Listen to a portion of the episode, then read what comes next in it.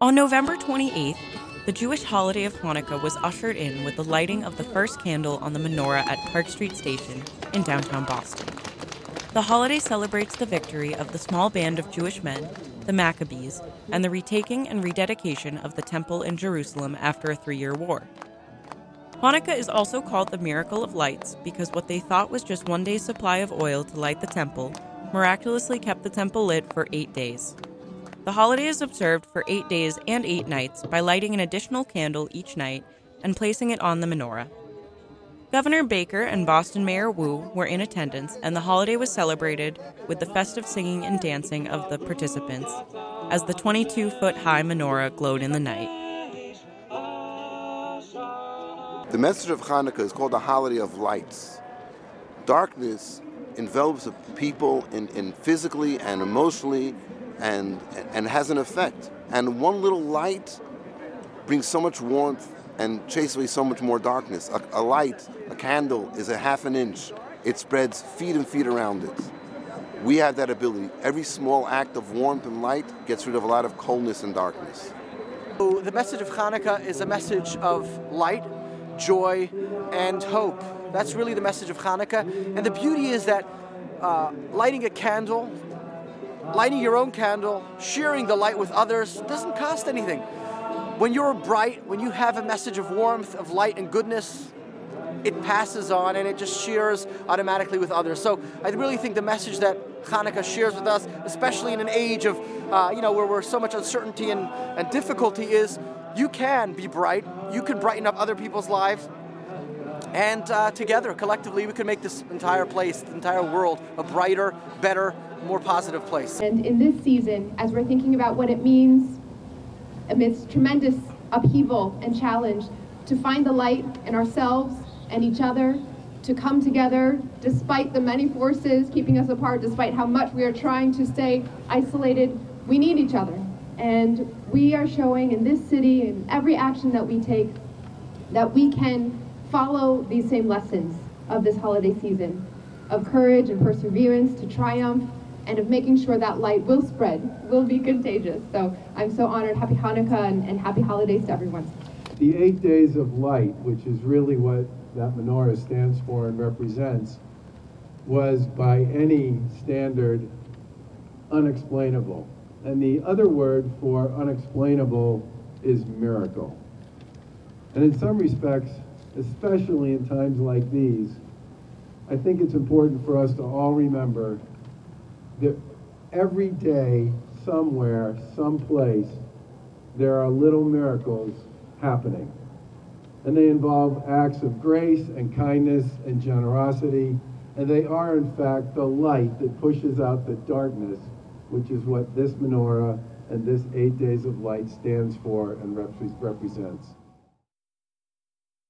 On December 1st, Erin Murphy, with her mother alongside, was sworn in as a Boston City Councilor at Large at Boston City Hall. The Dorchester native graduated from UMass Boston and received a master's in education from Fitchburg State University. She went on to teach in the Boston Public Schools for 22 years. At 45 years old, she started running marathons to raise awareness and raise funds for substance abuse disorders and mental health recovery services in Boston. Her priorities include access to a quality education in every neighborhood, increasing access to recovery services, and safety on our streets through more community policing. She will join the three other at large city councilors, incumbents Michael Flaherty and Julia Mejia, and newcomer Ruthzee Louijeune on the council. As a school teacher for over 20 years, I do have that expertise, so I know where we can do better, where we really need to roll up our sleeves, and you know, what we really need to fight for. So every family, every child has a quality school across the city. That's important to me. And the crisis on Mass and Cass is something that I know we're going to have to all come together on. Not everyone has different ideas, but we are never going to come up with solutions and make it better if we don't work together and just put everything on the table and try whatever we can. I want to focus on education, public health, mental health, and also senior and veteran outreach. I know through the pandemic it really showed many people that the isolation was really hard, and I think that that's important that we have a councilor who understands and is going to really advocate for those people in our city. Erin Murphy will be a welcome addition to the Boston City Council, uh, an experienced educator, uh, teaching uh, in the Boston Public Schools for over 20 years. Uh, will add a great strength. Uh, we talk about one of our most important and fundamental obligations is the education of our children. The fact that we will have a frontline school teacher now as a member of the legislative body as we guide uh, our schools into the future. So we're excited to have uh, Erin on board, uh, being sworn in today uh, to fulfill the vacancy created by uh, our new mayor, Mayor Wu. Uh, and then she'll obviously have an opportunity uh, come January to start a full term on her own. City Councilor Erin Murphy will be an exceptional leader on the Boston City Council. She spent her entire career as an educator in our public school system. She understands the challenges of our school um, schools in our in our school children and families. I also know she's spent her entire life as well helping people dealing with substance use issues and getting people into treatment. So that type of background will be a tremendous asset to the city council. It's being being there for the residents on public health issues, on public education issues, and she has an exceptional work ethic and integrity. So I, I know she's going to be an outstanding member of the Boston City Council. On the evening of December 2nd, the group, Vigil in Support of Black Lives Matter, met in Jamaica Plain to show their support and stand in solidarity with Black Lives Matter. The group comes together once a month to hear from community leaders of color regarding the systemic racism and the injustice woven into the fabric of our society, which has dire results for persons of color. During the vigil, there was a reading of some of the names of victims of racial violence, and each name was reflected upon by the participants. Towards the end of the vigil, those in attendance stood silently with their signs along the curb on Center Street so that the passing motorists had the opportunity to reflect upon the victims of racial violence in our society as well. People have knee jerk reactions to things or react different way depending on the race of someone without even realizing it. And so I think that that's um, a part of how things get so bad and then you have numbers, the numbers that, that you have in terms of inequities. Um, because people are responding in ways that they're not aware of. And if you don't know it and you don't name it, then you can't change it, and, and it perpetuates. It's so built into the fabric of our country and the way that things um, status quo, white supremacy, that's all just sort of always there and, and considered to be just normal, and it's not. The uh, inequities, uh, the injustices that black and brown and indigenous people in our in our culture are subjected to aren't tolerable, and the only way we can we can change this is by changing a lot of minds, and we have to be out here every month, every every time we can, and raise attention so that uh, sooner or later, uh, people we, we've got some critical mass and and uh, people's minds change or they understand something differently. Because the killing isn't over, and when when my friends who are black, when my friends who are brown and, and indigenous feel safe in all the same places that I feel safe, then we don't need any more rallies. We're here six years later to say that black lives still matter, especially as we recover from the pandemic. City Life just released a report showing that 70% of evictions happen in census tracts where the majority of people are people of color. So we're still dealing with a huge problem of evictions in the black and brown community, and folks are still out here because we still need actual change. We need our legislators to step up and, and give us actual change. And here in Massachusetts, we're fighting for the housing equity, the COVID housing equity bill that would help a lot of people right now as we recover from the pandemic. And our legislators have not taken the appropriate action that we need. So we're going to be here every month saying Black Lives Matter. On December 3rd, seniors held a rally in front of the Turtle Swamp Brewery in Jamaica Plain. The group is demanding that the owner of the brewery drop his lawsuits to block the 38 unit affordable housing project for low income seniors in a building next door to his business. The new building will also house the Embajador restaurant.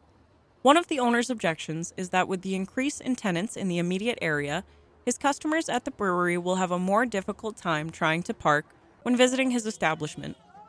As the city's population and economy grow, housing is becoming more costly and scarce, especially for the elderly, many of whom are on fixed incomes. The senior population find themselves being priced out of the Boston housing market and contend that there is a need for more affordable housing for seniors now more than ever. A 2019 report by UMass Gerontology proved what we seniors already know. Six in 10 Massachusetts seniors do not have the income to meet basic needs. Massachusetts ranks 50th. Mm. Now, it doesn't take Einstein to figure it out. There's only 50 states in the United States. So, where are we? We're at the bottom. The bottom. For senior insecurity. Yep. So, guess what? We need help. Yes. And we need it when? Now! There should be no reason to be out here picketing to put 38 units of senior housing in a high density area where there are 1,200 people in shelters who are 50 and over. They are not even on the list for housing because they can't even get on the list for housing. That's how serious the housing problem is for seniors in Boston. Each day, there are about 1,200 people over the age of 50 that are in shelters, that they're couch surfing, or living with family members that don't have room and sometimes even do not treat them well. These 38 units might seem like a drop in a bucket, but it's a lifeline for somebody that has been waiting years for a unit of their own. We want Montegold and Turtle Swamp to do the right thing drop the lawsuit, let this be built, and we can mitigate the parking issue. They already only have limited parking. Low income seniors do not have cars. This is not going to hurt their business. As a matter of fact, seniors could be good neighbors to Turtle Swamp and we want them to see this and drop the lawsuit. I mean, I just think it's so obvious to so many of us that we shouldn't even have to be out here in the cold, a bunch of seniors talking about how we need 39 more units of senior housing. We're having a conversation for some reason because one business owner wants to have a little bit more parking around his business, and so he's keeping those seniors from getting housed here in Jamaica Plain. And like across the city, we've got too many seniors who don't have permanent low income housing to stay in the communities they helped build. I mean, this one is a no brainer and we are going to keep agitating until we get him to drop this lawsuit and we get these units built. On December 3rd, seniors and affordable housing advocates marched in solidarity with Stephanie Rouse, a senior and longtime leader of the APM Tenant Association. Recently, she was awarded damages for living in an apartment with substandard living conditions owned by Advanced Property Management.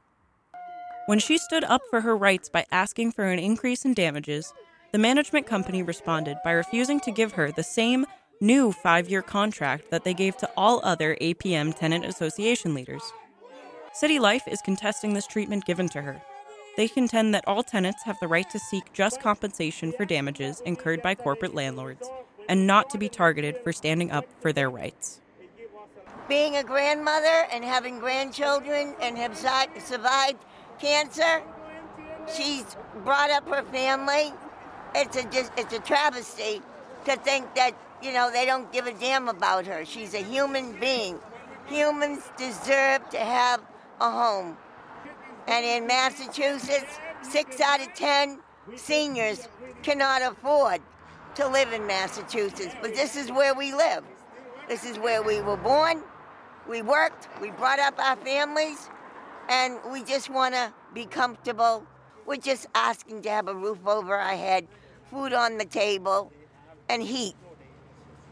And they just don't want us to have it. They're targeting her uh, because she's seeking AP, APM to reconsider and pay her out for the three years of damages she's lived with cooking with a dysfunctional stove. Her apartment is in disrepair, and it's not fair for any tenant who's seeking better conditions to be faced with more discrimination by their corporate landlord. And, you know, the tenant deserves, Madame Ruse deserves to have this motion reconsidered because she's already like paid these damages with struggling so much in her apartment for three years and with with a negligent landlord. Stephanie Rouse is one of our uh, one of our firm leaders of the APM Tenant Association. She, along with about another 20 leaders, were all being evicted no fault by APM. And we settled all those cases in 2019 as we went as in, in line with our collective bargaining goals.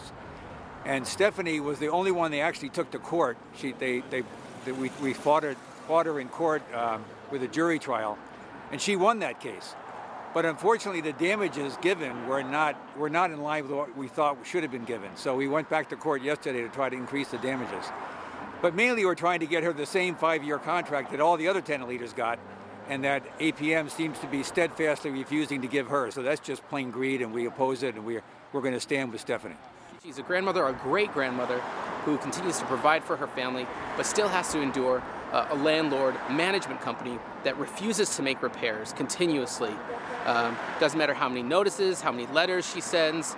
Uh, she's been great on her own. She sent letters, um, and there's been over 20 work orders that it took to get the landlord to take actions here. Um, and even to this day, she doesn't have a long-term lease. And so, uh, what we're doing out here is really just trying to support her um, and to, to make sure that the landlord knows um, that she is a person, she's a leader in this community, and this can't be tolerated.